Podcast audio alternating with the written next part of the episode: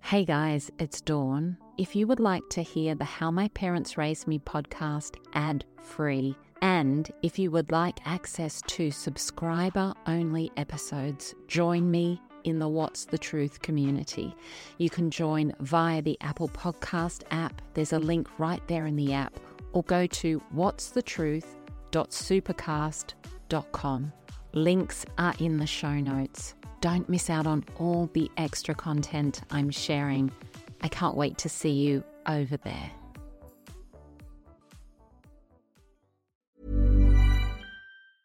Hiring for your small business? If you're not looking for professionals on LinkedIn, you're looking in the wrong place. That's like looking for your car keys in a fish tank. LinkedIn helps you hire professionals you can't find anywhere else, even those who aren't actively searching for a new job but might be open to the perfect role. In a given month, over 70% of LinkedIn users don't even visit other leading job sites. So start looking in the right place. With LinkedIn, you can hire professionals like a professional. Post your free job on linkedin.com slash people today. Since 2013, Bombas has donated over 100 million socks, underwear, and T-shirts to those facing homelessness. If we counted those on air, this ad would last over 1,157 days. But if we counted the time it takes to make a donation possible, it would take just a few clicks. Because every time you make a purchase, Bombas donates an item to someone who needs it. Go to bombas.com slash ACAST and use code ACAST for 20% off your first purchase. That's bombas.com slash ACAST, code ACAST. I know that I had de- already by that age had developed really good coping mechanisms. Maybe they were coping mechanisms, maybe they weren't, maybe it was dysfunctional, but I managed even though it felt like every time like like a heartbreak.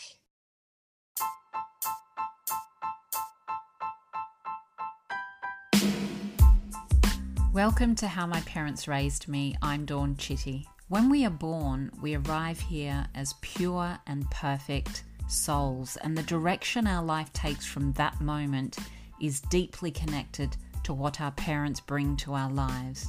And what our parents bring to our lives is deeply connected to what their parents brought to their lives. And that's the cycle of families. I have always craved connection with real and raw stories to understand what makes you you, what makes you the absolutely unique human that you are. Stories are medicine for the soul, they can connect us and they can change the world. And so, in this podcast, I'm listening to beautiful souls sharing their story. What happened to them, how they got through and how they have healed and thrived despite everything to arrive right here in this moment. Content warning if you are triggered by the themes of this podcast, please seek a helpline in your city. Welcome to episode two, and it was such a joy to see so many of you connecting with Emily's story last week. I know you had a few tears, and I know you really connected with that story because parts of all of us have felt so many of those feelings too, and it allows us to understand that we're not alone. We've all struggled with difficult times, and it helps us to heal just a tiny bit when we connect in this way. And now to episode two. Almost 50% of marriages end in divorce, but what about the kids? They move back and forth between homes and they may need to deal with new marriages, siblings, and the sadness of never having both parents in their lives at once. Andrea Heyman remembers her young childhood as a really happy time, but once her parents separated, she had to learn to cope. Divorce has a lasting impact on kids, and Andrea's story recounts some beautiful memories alongside feelings of abandonment and heartbreak. Please join me in listening to Andrea's story. Hi, Andrea. Welcome. And thank you so much for being here.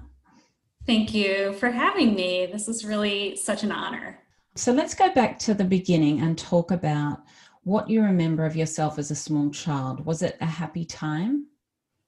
Yeah, I think most overall, I remember my childhood as being really happy.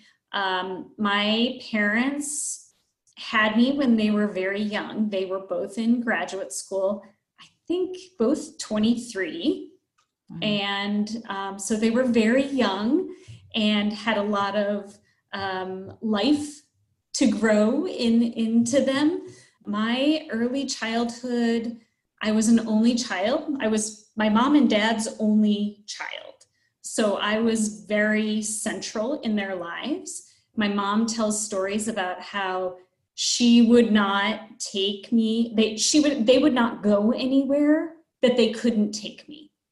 Yeah. So part of that is because they moved away. They both grew up on the West Coast, but for graduate school, they moved to the Midwest. So they didn't know anyone. They were new to that area. They didn't have family and didn't have such a community um, because they were young, married, in graduate school, and had a baby. So they didn't have many outlets to meet new people yet. But as they started to be invited places, I always went with them. And um, so I was very much like a central part of their life. And I remember that even as a pre- toddler and preschooler, I guess I remember the preschool years, I was brought to everything or included in a lot of things. So even my dad would bring me to his lab and quote unquote get me involved in his lab experiments. Um, I don't remember what I did, but in my mind, I remember it as feeling very given a lot of responsibility. And my mom, too. I remember once um, she was in law school and I was, I would normally attend daycare, but I was sick. Um, I was too young to be kept at home by myself.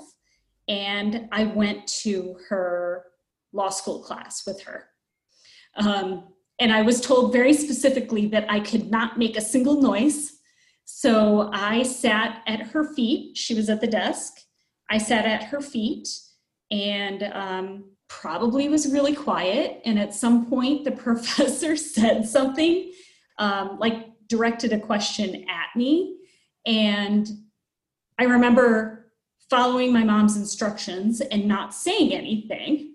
And she's like, no, no, right now it's okay you can say something now but um but i think it, it was just because i was an only child those young years i really was kind of the central figure yeah. in the family or that's how i think of it and um yeah i feel like it was really a happy time it sounds like it but your parents that's really young isn't it 23 to get so married. Like I, I just look back at myself at 23. That was so young. So, what was uh, your dad like? What relationship did you have together at that time? Yeah, I like I said, I was really involved in a lot of his projects. So he was an interesting fellow um, in that he he was a scientist. So he like you know how kids when they're young they ask a bazillion questions? Why is the sky blue? Why this? Why this?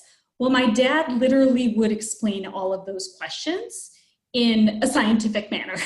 Wow. So he would have an explanation for it. And obviously like he wouldn't use technical terms but he would take the time and had all this patience to explain literally everything to me I also remember he would um, build things. I'm trying to think, like, for example, he would build, he built a tree house for me, right?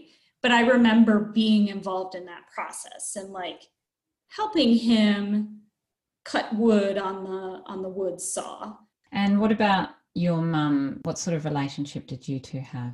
Yeah, so even when I was little, I think it was really my mom who was behind the I'm not leaving the baby, I'm not leaving Andrea anywhere because she was so protective and I think she just liked me, like liked being around, liked my company. Um, and granted, she was young and also probably fairly alone where she lived. So um, she kind of centered her her life around my activities, I think. Although she was in graduate school, so she had studies as well. So, do you feel like she was quite a good role model to you then when you were growing up? I do. I think my mom was an extremely good parent uh, role model. Absolutely. Yeah. She was, even though she, even as I um, aged, she had a career and had for somebody in the 70s, a woman in the 70s, she probably had a bigger career than most women that age. And yet, um, she always came home by five. And even if she had to work at home in the evening, she was always very, like, her schedule was very regimented. She always made a breakfast, there was always a homemade dinner. So those kind of basic needs were very well met and um, there was quite a routine around it. Like a certain um, strong security around those types of things. Those routines are really important i think as kids are growing up aren't they? It puts that kind of structure around your life i suppose. It makes you feel safe rather yeah. than just having haphazard stuff happening all the time. Correct. Yeah. Yeah. So what happened after that because I believe it was when you were fairly young that your parents divorced. They did. Um, I do remember, I think I was five or six, I think in that six, five, six, seven age range. I remember playing, I had a tire swing that hung on the tree. And I remember playing on it. And my parents called me over and said, We want to talk to you. So I go running over there, and then they said, okay, we've decided that we are separating, and that means, you know, we're going to live in different homes. It has nothing to do with you, it's not your fault. I mean, I remember the conversation. They asked me if I had any questions, and I basically said, okay, and ran back to my tire swing. So I think from their perspective, I mean, I can only imagine they probably thought, hey, this is great. She's fine. this yeah. is going to be easier than we thought. So that was kind of a big moment in my life. And I didn't realize how much things would change after that. Because I guess at that age, you have no idea, right? You don't have you don't have any kind of experience of what that actually means. Mum and dad are separating okay. Right like it's what does that mean for yeah. me? That's yeah. right. It's definitely um interesting i think because parents often do think oh the you know the kids are fine they're not reacting but there's so much more to it i think isn't there? Yes. So you had a very connected relationship with both your parents. How did that change once they separated? Right so this is pretty interesting. Um, my my dad was still finishing up a postdoc degree that he had during that time. So we were still in the Midwest. My after school daycare teacher, who was in college, and this was her, I guess, her part time job to make money. She would work at this after school daycare program certain days of the week from probably three until six or something like that my dad began dating her. And I think prior to that, my dad dated a few other people. I vaguely remember that, but it was really this woman who was quite a lot young, 10 years younger than he was, who had a child who was about seven years old by that time. They dated and then they be, they lived together. I think pretty quickly she moved in with him and then shortly after that, my dad took a job back on the West Coast. So again, I remember being told, hey, I've made this decision. Um, we are moving back on the West Coast. And this time my reaction was quite different. I do remember it feeling horrible because I didn't know how often I would see him. Yeah, so it must must have been pretty hard to say goodbye at that point. It was. It was very hard. Um, and from that point, we would see each other on the winter breaks and the summer breaks. So the summers, most of the, I would say pretty much the entire summer school vacation, I was there in Washington State and also for two weeks over the winter break. And did you really look forward to that time? I did. However, in retrospect, and I, I don't know how old I was when I realized this, but for me, there always was a, a void because I was always missing a parent because there would I was always going a long period of time without seeing one or the other of my parents. And I think that was very, very hard. And I think I remember every single transition that I had to go to the other house or come back to the Midwest where my mom lived or go to Washington State where my dad lived. That produced a ton of anxiety. But I know that I had de- already by that age had developed really good coping mechanisms. Maybe they were coping mechanisms, maybe they weren't, maybe it was dysfunctional, but I managed, even though it felt like every time like like a heartbreak. So I had mm-hmm. to endure that a couple times, a few times a year. Wow, heartbreak. That's that's such Yes. a sad word. So what It, what were the word. Yeah, that's really sad. What were the coping mechanisms? What do you learn to do to shut shut things out? Is that what you do? I, I, I am a master stuff it down person. Absolutely. And probably from my parents' perspective, you know, even as I got older, like I still socialized and had friends. I still got good grades. I still participated in extracurricular things. They probably had no idea how painful things were for me because I wasn't acting out or anything, you know? Absolutely. It's interesting, isn't it, how the same situation of divorce can affect a child in so many different ways. And if you're looking as if you're just coping and everything is amazing and everyone's, oh, she's fine. And yet there's so much emotion and, and so much feeling of, I guess, abandonment and all of those things that you have to deal I, with. I've never even thought of those words, but I certainly, well, I've never thought that word in particular until probably the last month or two as Yeah. I've been kind of working through some of these things and just talking about it. And there probably was a sense of abandonment. Yeah. Mm. And were you able to see, like, I guess if you didn't see your dad, did you see his family? Were there grandparents or other people that you were missing out on spending time with as well? Did you just sort of miss out on a whole bunch of other stuff that went along with your dad? That's an interesting question. Actually, my dad, when he moved back to the West Coast, he moved within miles of both of his parents Okay. and his brother and his sister. Although I should take that back. His sister was in the Peace Corps and lived in various places, but she eventually relocated back to Washington State.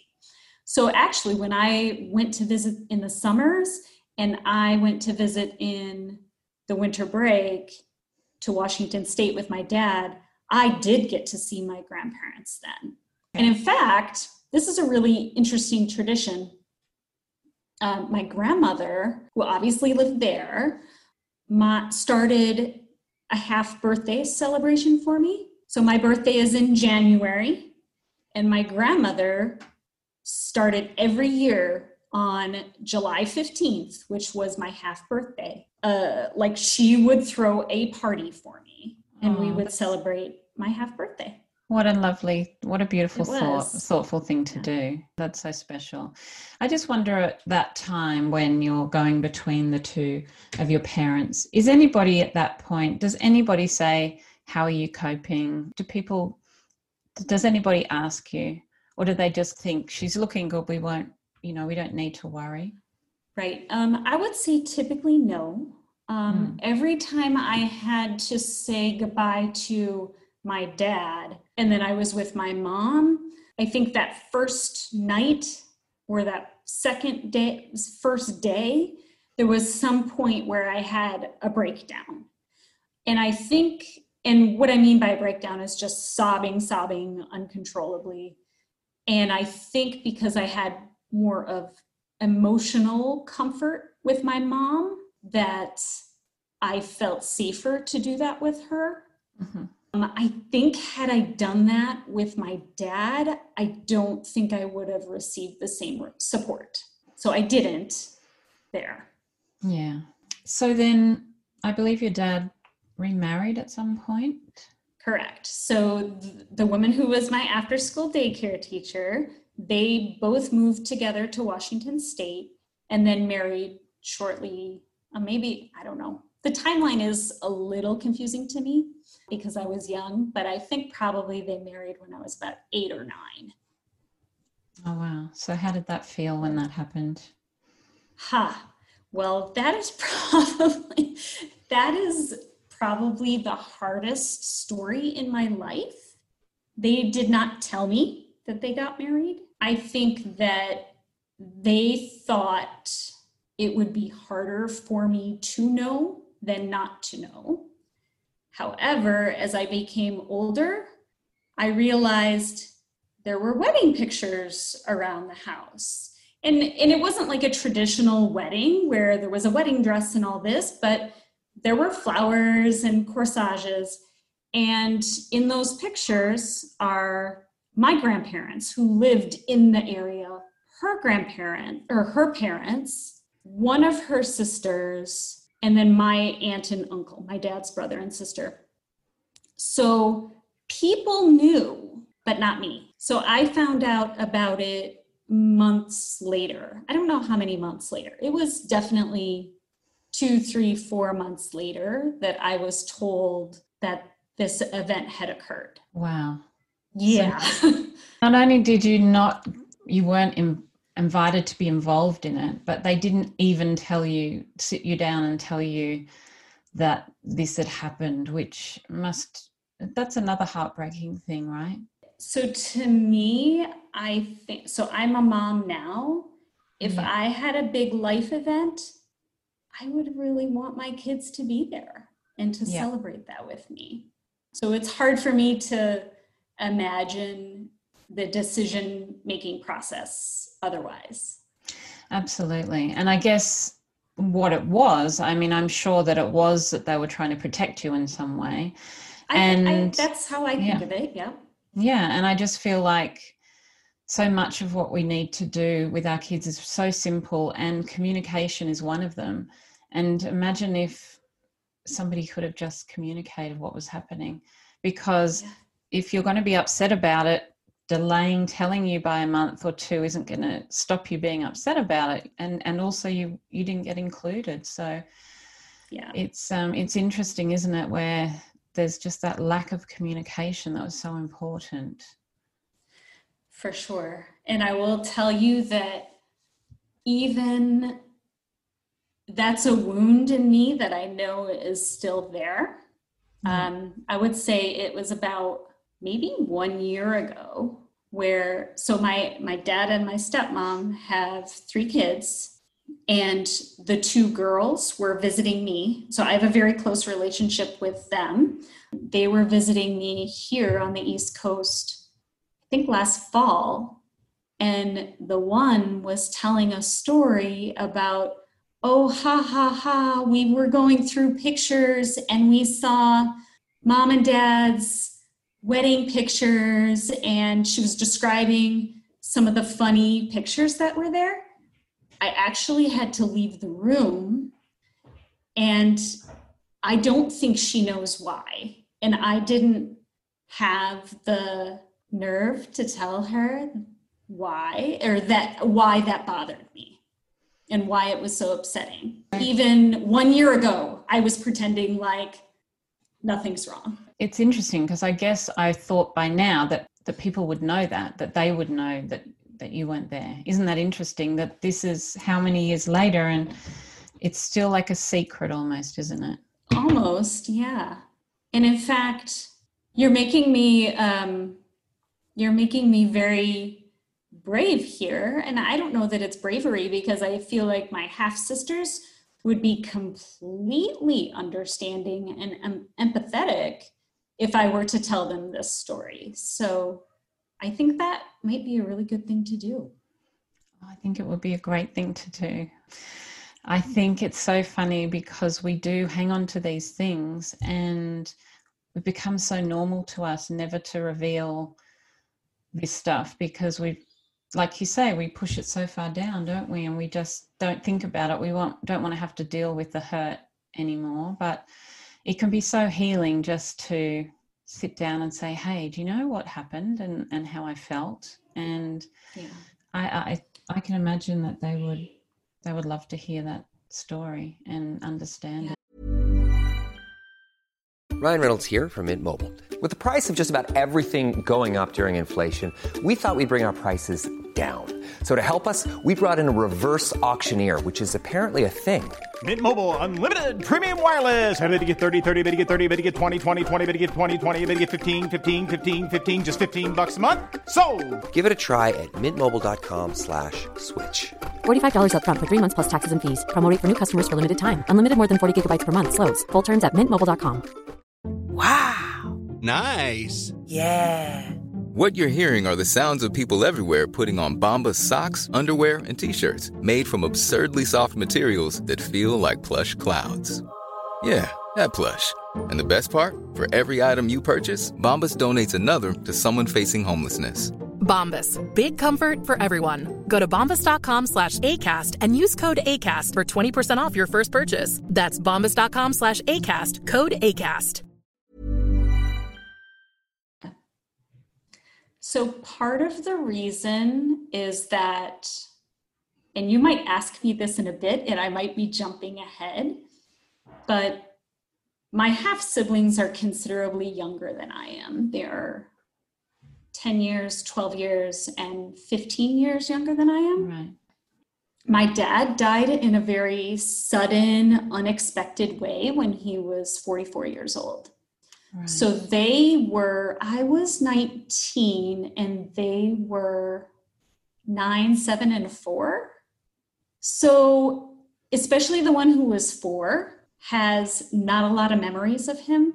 And I never wanted to change their opinion of him. I never wanted them to think, I, I didn't want to be the reason why they might shift their opinion of him.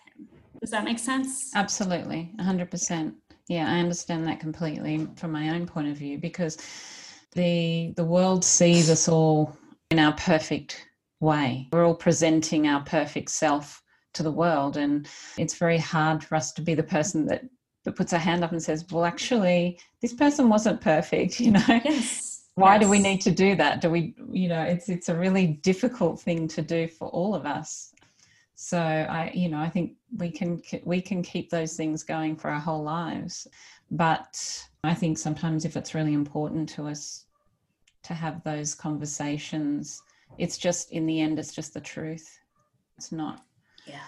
it's not me saying a terrible thing about somebody. It's just the truth uh, and and this is what happened to me and i think it's a really good thing to share so it sounds as if you have now a pretty good relationship with all of those. They're all sisters, are they? Or?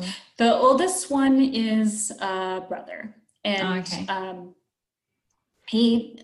I don't have as close of a relationship with him, but in his defense, he works a very um, demanding job and has six kids. No, seven kids. Sorry, I miss. They have a oh, baby. Wow Oh seven oh kids, and the oldest is nine. Oh wow. Okay. okay, so, so he doesn't see anybody. yeah, exactly. It's not just me. He literally doesn't t- get out much. wow, that's crazy. So when when you were small and and your dad and his partner were having the new family, how did that go? Did you feel like you fitted into that or did you always feel like did they make sure that you were included in everything. I guess you were only visiting anyway, right? Right. So I definitely felt like I was visiting. Nobody was outwardly excluding me or anything like that. But I definitely didn't feel like I was part of that nuclear family. Although there were certain occasions where they certainly waited to do things until I was there. So I, I don't want to paint a picture of that I was always the outsider because that isn't the case. But but yeah, I think from my perspective, I felt like like I didn't really belong. But I don't I don't think there was anything that anyone was doing to really make me feel that way. You know what I mean? Yeah. It's just a natural thing, isn't it? I mean, yes. they, they're continuing on with the family over here and you're popping in and and Correct. you're trying to be a part of it. It's, it's just how it is, isn't it? So by the time you're 20, you've gone through your parents' divorce, your dad's remarried without you knowing, and then you've also lost your dad because he's that's true. That's a lot isn't oh, it? that is true yeah. So by by the age of 20 how do you think it's impacted your life up to that point? More than i thought and more than i admitted. Mm-hmm. um, i do remember i was in college when my dad died and it was the fall semester it was in september so it was the beginning of that semester and I remember going to his funeral and the next day coming back to class. Oh, wow. Yeah, I did not want to deal with that at all. If I had separation from it, I felt like I could move on. And I do remember so I was in college and I went to the the gym, like the college gym. I don't know. I was on the stairmaster or something and this guy next to me was trying to drum up a conversation and i just had no interest in talking to him and he eventually said i know something like like i know your type you're so snobby blah blah blah blah blah and i started crying and i said my dad died. I went to his funeral yesterday. And he said, You can't even admit the truth. That didn't happen. I don't believe you. You're so full of baloney. Wow. Something to that effect. So I'm oh in the gym. Gosh. Yes, being called out on this, sobbing. And I'm like rushing out the door. And then I saw two people that I knew. And they they engulfed me in this huge hug. And somehow, some way through my sobs, I explained to him, explained to them kind of the gist of what happened. And I remember my one friend, he said, Show me who he is. And I said, He's over there as I'm crying. And he walks over there and let, rips into him and says, Don't you call her a liar this is true. This just happened. And I was so grateful. but it was quite a quite a scene. Wow. Um, yeah. It's amazing, isn't it? What um oh how somebody can affect you just by one or two sentences Correct. and yeah. their judgment and all of that stuff. It's um it's so much to deal with. So did you you said you didn't really deal with it at that time i mean did you deal with that over time or did it kind of hit you at some point later or so i finished that semester i finished the next semester and that summer when i was home on the summer break my mom insisted that i go to a therapist because she thought that i hadn't dealt with things which was completely accurate and I put up so much resistance to that and did not want to go. And she insisted I had to go. So I take myself to the therapist and I, my memory might be different of what it actually was, but I sobbed through the entire thing. I went home and I told my mom, I'm never going back there again because it made me have to deal and it made me have to feel. And that is not what I was used to doing. So you didn't go back? I don't remember going back. Okay. But I mm-hmm. don't I don't total like there I would say after that year there are a lot of times that are a little bit fuzzy for me. I don't remember going back. Okay. And so through all of this, your mum seems like a really grounded, constant, positive presence in your life. So, what has that relationship with your mum given you, th- do you think, throughout your life? Because she's always there, Aw. isn't she? Yes, she is always there. Um, remember, I am her only child. Yeah. Um, so interestingly, I after college I moved to the East Coast, and then I thought I would live here for a year doing an internship, but I ended up getting a good job and stayed here. And then shortly after that, met the person who I'm now married to. So my mom would visit pretty often. When I had my first child in 2001, she would come visit probably every six weeks when he was born. So she was here very, very regularly. And then when I became pregnant with the second child, she said, I don't I don't want to be the grandma who is not in my grandchildren's life regularly. I'm moving. And so, yeah, so she actually lives here, not with us in our house, but about 10 minute, 12 minute drive away. And we see her regularly. She is very heavily involved um, in all of our lives. But what is interesting, you mentioned that you know she was always a constant support and and very consistent for me if i connect with someone i haven't talked to in a long time let's say i talked to so la- here's an example last fall i had a college reunion and there were about 30 fr- 25 30 friends that were there i will tell you that the majority of them were like how are you what's going on and then the next question was, How's your mom? Oh, And that is really nice. telling because she was such a prominent figure in my life throughout. Absolutely. And how beautiful to have had that with everything else that was going on. Yes. So, so when you look back at your childhood and, and you look at yourself now, how do you think? What are the main things you think have really impacted who you are now?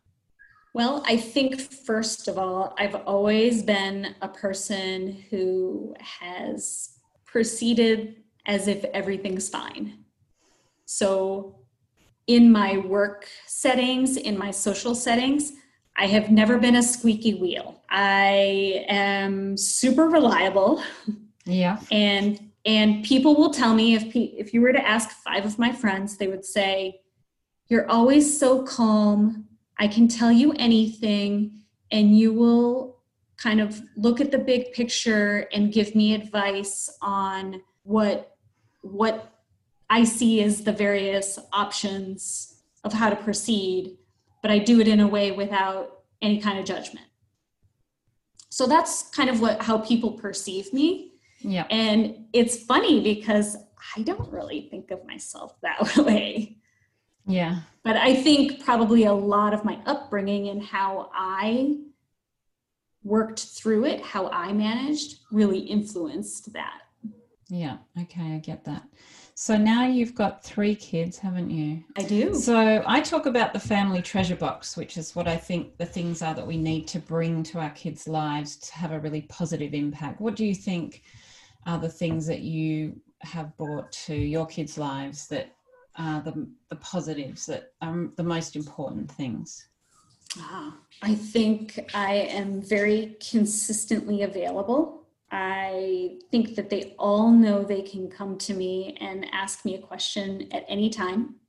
I give a lot of the basic routine and structure. So I'm always up every morning. I help people. I'm I'm a support when people are getting ready. I make sure we plan ahead and we've got food for meals and we've got everybody has their school supplies on time and it's not a last minute rush or anything like that. There's never like a last minute kind of crisis. So I would say kind of that pillar of structure is one thing that I've given. I'm a little bit silly.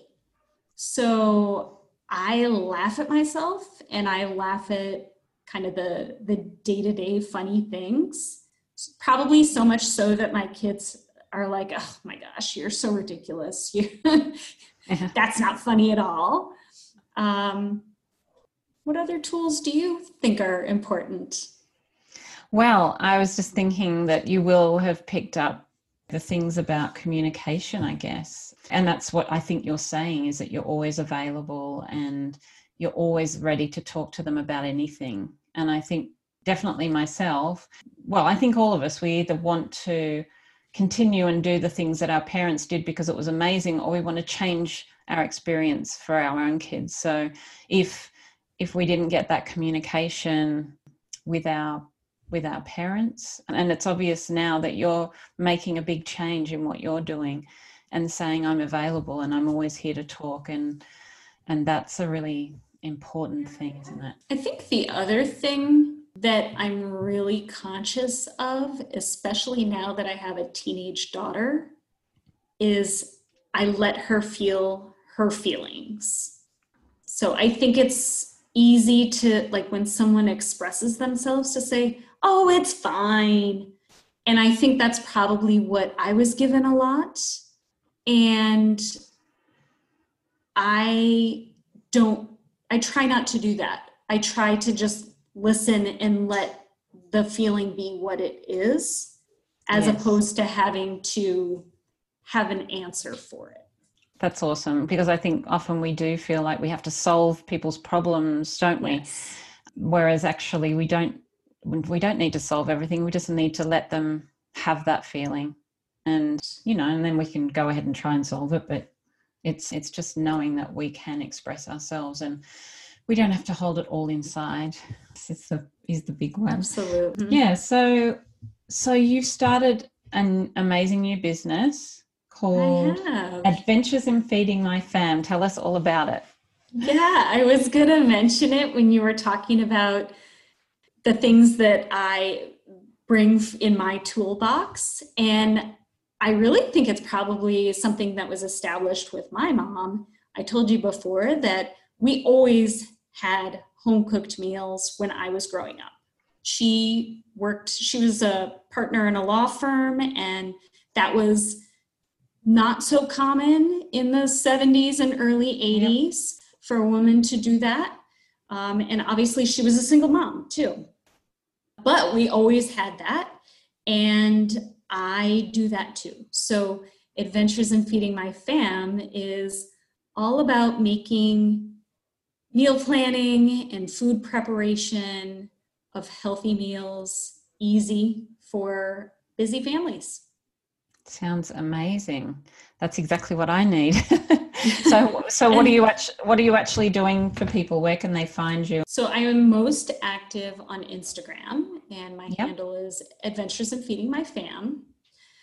Amazingly, I am starting my own podcast of the same name, Adventures in Feeding My Fam. Initially, when I had the concept to do this, I thought it would be really more about the technical.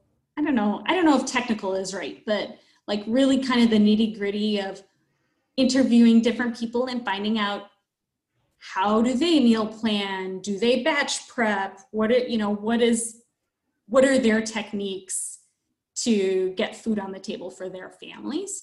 But what became very clear to me is that we have and we, I mean all people, have so many stories about food and tradition and what it means to their family and what those food related stories mean. Like there's so much meaning to it.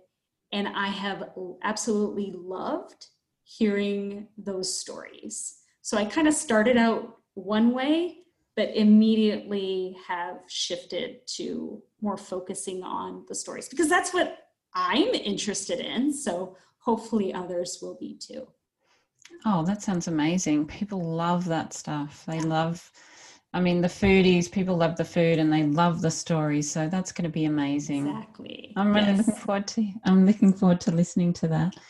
Andrea, thank you so much for sharing your story today. You've been so open and honest, and I believe it's so important to share our stories because if we can be more aware of how our kids might be feeling, then we can hopefully understand what they're going through a little bit better and how we can support them the best that we can. So, thank you so much.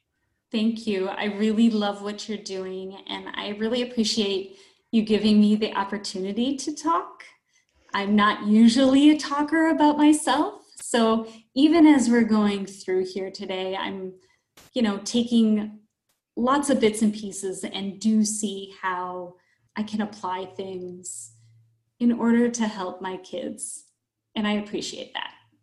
Such a gorgeous chat with Andrea today, and it just makes me think about our kids. You know, they might look as if everything is fine, and they might be smiling, and they might be putting on, you know, the, the face that they think you want to see. But underneath that, they can be really confused and lonely, and sometimes we just don't really ask our kids. You know, we think, oh, they're fine, they're coping. When parents divorce, it's a big deal. There's so many feelings involved with that. And if if a child is not being spoken to about how they're feeling and getting them to share that and not just doing it once, but constantly asking them and constantly connecting in with them and saying, hey, what's happening? How are you feeling today? Is everything all right?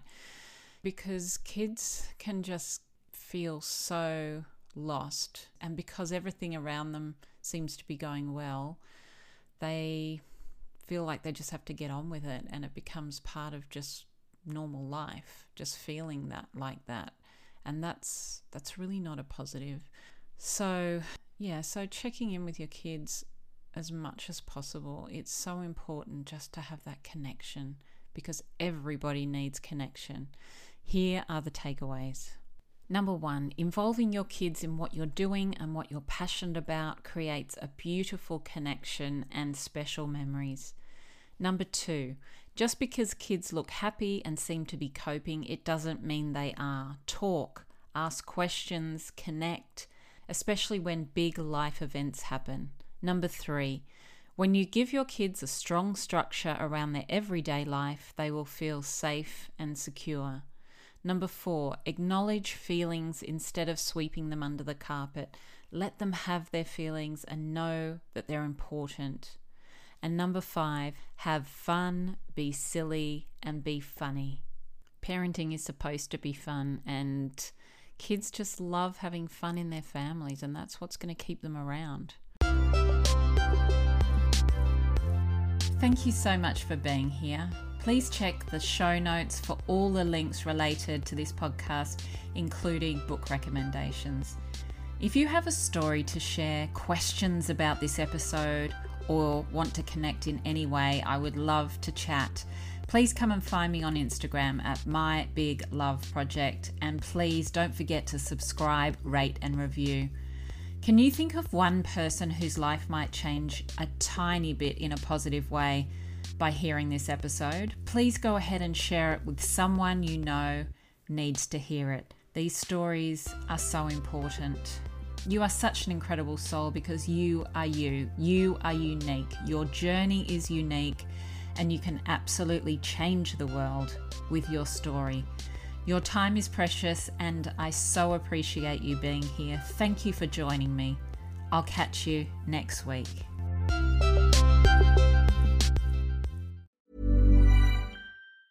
Hi, I'm Daniel, founder of Pretty Litter. Did you know cats tend to hide symptoms of sickness and pain? I learned this the hard way after losing my cat, Gingy. So I created Pretty Litter, a health monitoring litter that helps detect early signs of illness by changing colors, saving you money and potentially your cat's life. Pretty Litter is veterinarian developed, and it's the easiest way to keep tabs on your fur baby's health right at home. Go to prettylitter.com and use code ACAST for 20% off your first order and a free cat toy. Terms and conditions apply. See site for details.